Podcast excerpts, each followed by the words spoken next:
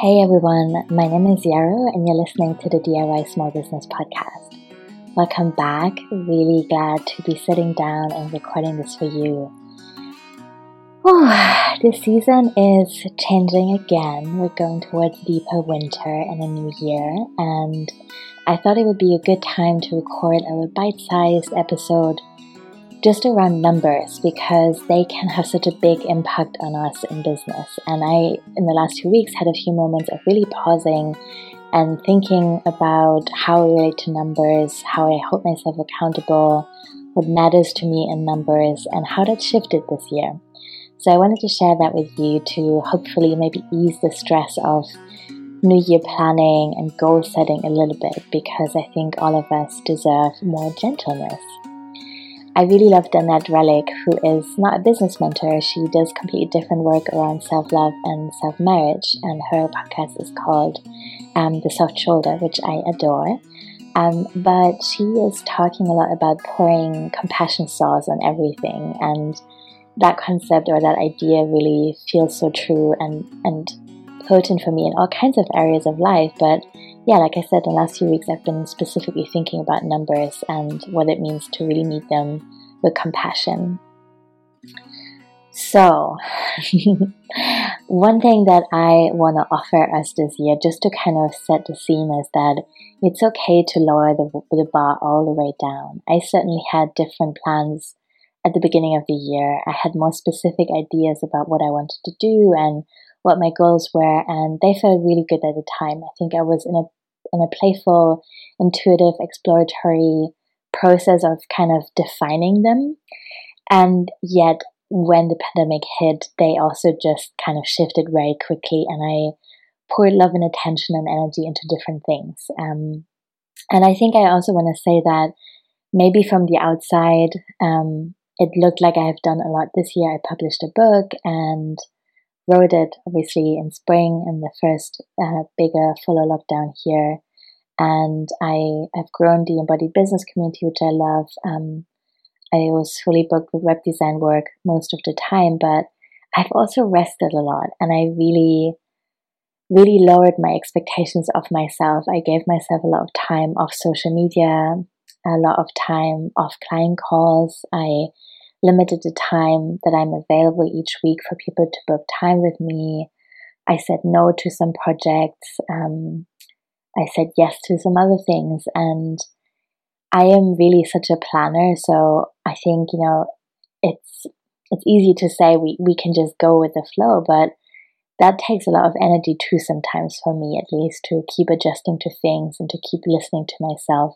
That's a practice that I really intentionally have to come back to and I invite you to think about what that means to you and just to honor yourself that you're still here. You know, it's the end of 2020 and you're still listening to business podcasts. And that tells me that you are committed to this in some way that feels right to you and that what that exactly looks like might change over time and that's totally okay.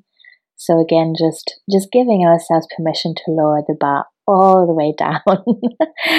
um, I recently had a session with someone called Emily Crosby. She's great and she does a lot of support work around podcasting and media production. You can find her at emilycrosbymedia.com in case you're interested. And that was really insightful because I prepared for the session with her in parts by looking at my numbers and really thinking about what I wanted to get from that session. Um, I haven't I haven't ever really hired something out in my business apart from very briefly a few years ago. And so this has been a new experience to really say, okay, I want to bring some outside support in. And so I did, I um, made a kind of sheet with um, my goals in business for my two businesses and kind of gave her an overview of where I'm currently at in terms of how many listeners I have, um, what I'm promoting at the moment, what my week looks like, what the goals underneath all of that are. Um, and that was really interesting. And I want to kind of flesh that out a little bit more in a moment. And so, yeah, I, I am excited also that both my podcasts are going to receive a little bit of an uplift from working with Emily because there's so much technical stuff that I never really had time to pay attention to. And I hear people say sometimes, like, oh my God, you have two businesses rather than one. And then you run, you know, so many different projects and you do one on one work and it's so much. And I think this session also kind of illustrated to me in a, in a really kind and gentle and positive way that it's possible for, for me to be doing all these different things because I'm not a perfectionist at all. And there's actually quite a few things around my podcast around meta descriptions and SEO and the way I record and the sound quality that I haven't had a chance to pay any attention to just because I allowed myself to do it in the easiest way possible for me. And that was totally right. I don't regret that. And, you know, I think that's just been a really good day, a good good way for me to to just get stuff done. And now I'm at a place where I can pause a little bit and say, hey, like, is there a way to set this up in a way that's better and that's going to produce a better outcome in terms of sound quality, for example, or in terms of the the people that can find the podcast that maybe haven't heard of it before. So I'm excited to implement that over the next few weeks, and I really hope that in the new year, um, I'll have yeah more exciting episodes to share with you and and that it will be noticeable in some ways. And of course, if you have any feedback or if you have any topics that you want me to talk about, I'm really open to hearing that. So, trying to not to rumble too far and come back to my subject of what is enough and how do we relate how do we relate to numbers. I think where I would like to begin is an invitation to think about why we look at numbers and why they matter to us. And is that this, this sense of they matter, is that inherent to our goals and what we believe in in business? Or is that an external story that we have internalized in some way? And I think this unlearning process of these external stories is really kind of an ongoing thing for me. It's not like waking up one day and being like, well, you know, I totally play by my own rules now. Everything is totally clear to me. I understand my own intuition and motivations is often not that simple, but it's really important and beautiful to be engaged in that process of questioning what feels really true for us. So, one number uh, segment, for example, that I am engaged with in my work is the time and how I spend it. And when I when I work with someone on a website, for example, I usually give them a package offer. So there's like a fixed price that they pay um, upfront or in installments, and then um, I I work on the site until it's completely beautiful and in the way that they want it to be. And that means, of course, that the time I spend on each project varies a lot, so I have to price based on kind of an average. And that also means that I have to get to this average by kind of tracking my t- my time over um, a certain amount of projects to get a good feeling. And this is something that I'm trying to come back to because, of course, it's changing. Um, in some ways, the website I have built sometimes have been becoming more complex, have more features such as membership integrations or more complex uh, shop setups. And in other ways, I've become faster because I've done it longer. And so, uh, really thinking about the way we spend our time, I think is beautiful and something really worth revisiting at least once a year. I don't have a particular tracking tool, but I just use an Excel sheet where I note down you know what I've done each week. I don't do this every week, but when I'm in a period of kind of deeper tracking and rethinking my prices, then I do that, and that feels really insightful to me. And when I think about pricing, I'm also making sure that I'm really naming what I'm spending each month on time that isn't directly paid. So that would be social media, writing newsletters, doing PR outreach, doing other kinds of admin, and um, I'm just kind of really acknowledging myself for doing that work and putting that time in and, and putting a number on that as well, I think is really good. Um, another angle in which I'm thinking about numbers um, is what do I really need? I think this year has obviously brought up so many questions about how we live, what is good enough, you know, what, what do we really need as people, what is important, what kind of industries do we want to rescue, how are we restructuring on big global scales, but also in our personal lives? Like what really matters has become the question in so many ways. And um, yeah, money is a tricky subject. Um, I don't want to dive too deeply into kind of money mindset work here, but one thing that I want to offer is to occasionally ask yourself what you really need and what it means to be good enough or right sized. Um, you might relate to this word differently, but to me, being right sized felt really exciting to explore this year. So, to thinking about how I can actually embrace limitations that I'm living with in a really positive way. So, for example, in the depth of the first lockdown, really acknowledging that I needed to cut the work load I had each week way back because I was not feeling the same levels of energy. I needed more rest time to integrate, kind of being in shock in some way, being creative, just being outside with my dogs in the woods um, by myself. And um, that impacted my income, of course. And whenever I was feeling waves of anxiety around that, it felt really helpful to sit down with an Excel sheet and really ask myself, what do I really need to, to make sure that my basic needs are met? And from my own experience in my first few years in business, even though I was living with so much anxiety around money and basic needs being met, I wasn't always clear on that, which seems so strange to me now because clarity is something for me that really eases anxiety. And so I don't want to live with this fuzzy feeling of feeling like, oh, is it enough? Like, am I allowed to spend X?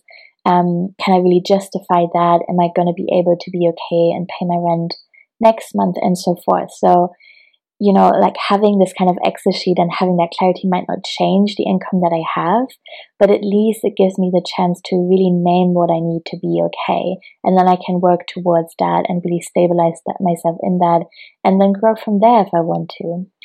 But coming back to limitations, I think this year has also felt good to me to really think about the idea of an upper limit. Um, and I know in a lot of um, maybe law of attraction or online internet business stuff, we, we, it's often said, you know, like an upper limit is a bad thing. This is something we should let go of, and the sky is the limit. And I understand to some extent the sentiment, and I really am so for people dreaming bigger and you know growing beyond what they can imagine right now, and you know just reaching for whatever feels exciting to you. I'm really for that, but I also really like asking questions around what is a sustainable lifestyle? Like, if, if everyone in the world had the same lifestyle as me, would we deplete the planet um, beyond repair? Which, in some ways, obviously is already what we're doing anyway, um, which is probably a subject for another episode. But having moved into this home that I am now has really just satisfied something inside of me that I've been feeling for a long time. I've always craved secure housing. I always wanted to own my home, paint the walls, grow a garden, and feel really rooted in one place. And I'm so grateful that I've been able to make that happen for myself this year. And having that need met also made me feel like, oh, actually, I don't want to reach beyond that. Like, this is good enough for me. It's enough space. It's a beautiful, you know, it's a beautiful home. And I'm also really happy that I am limited in some ways by the storage space that I have because it means I have to be really intentional with the things that I bring in here. And I really embrace that. I welcome that. I think that's really beautiful. And in the same way, in my business, there's a sense that um, yes, I have a little, of, a little bit of debt left that I really want to repay, and I would love to be able to donate more money, or actually, the better word is just redistribute more of the money that I'm bringing in to causes that I believe in.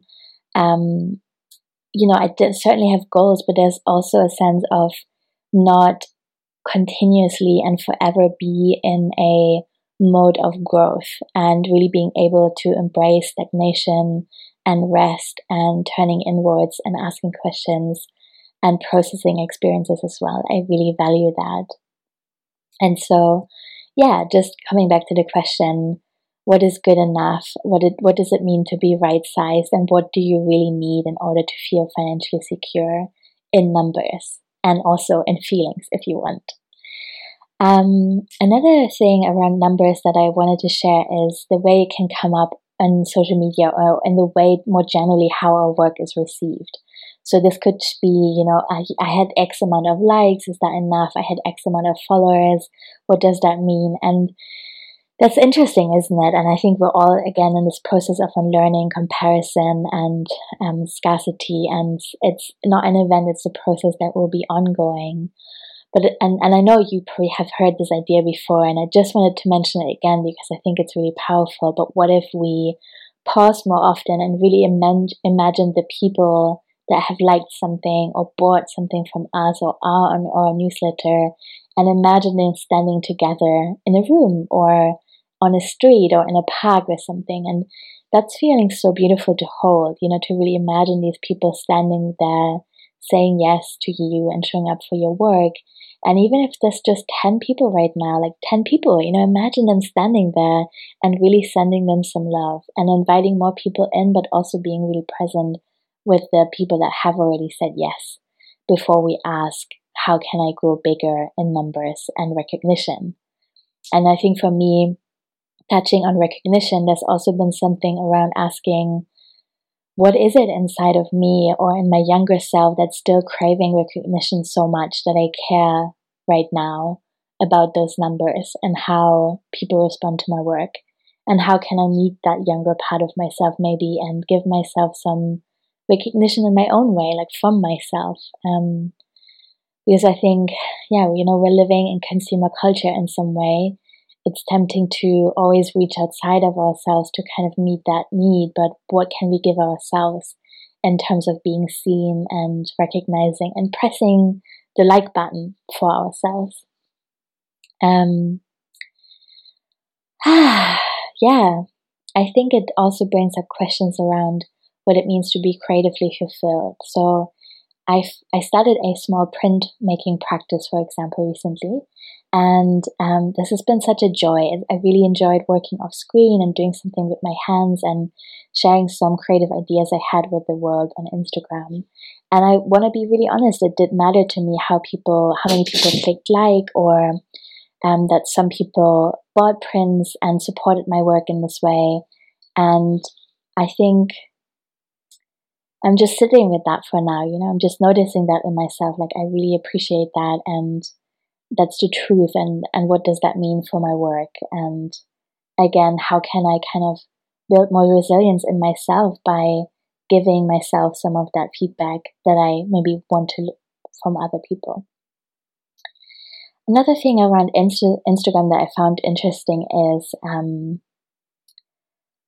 thinking about effectiveness and in terms of numbers how how much time are we putting into this and what are we getting from it. So I think there are so many beautiful reasons for wanting to be on social media that aren't actually about numbers or newsletter signups or sales or whatever. And I think it's important to name them and really think about them, of course. But um, I think it's also valid and human as a small business owner to think about, you know, okay, I'm, I'm putting X amount of numbers in, and beyond the beautiful feeling of connection and being seen, what does it actually do for my business? Um, I took a six month uh, social media break in 2019, which was really beautiful and refreshing and important for my business in lots of ways. I wrote a lot of zines in that time. I think that was kind of the bridge towards writing the book that I wrote this year.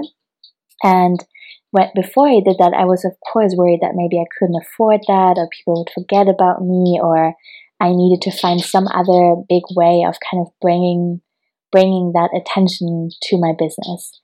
And what I found was that on average, I'm actually just receiving 100 clicks from Instagram to my different business sites a month. And I know that because um, I have a custom landing page that I built on my website. And so in my stats for my website, I can see how many people have landed on that page that you only get to from Instagram that particular month. And it's 100 people.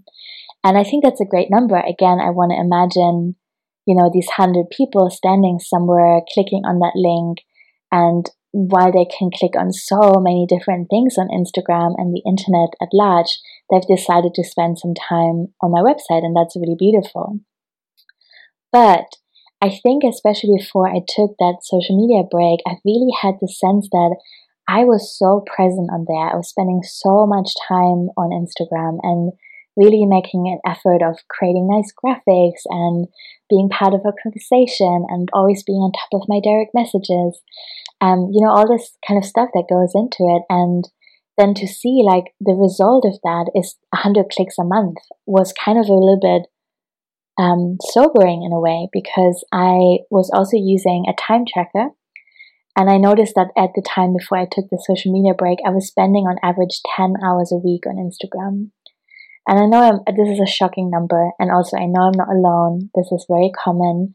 I also know, of course, that not all of that time was spent on business activities because it's also a, an account in which, you know, through which I connect with my friends and see what they're up to. I, I search for inspiration, all that kind of stuff.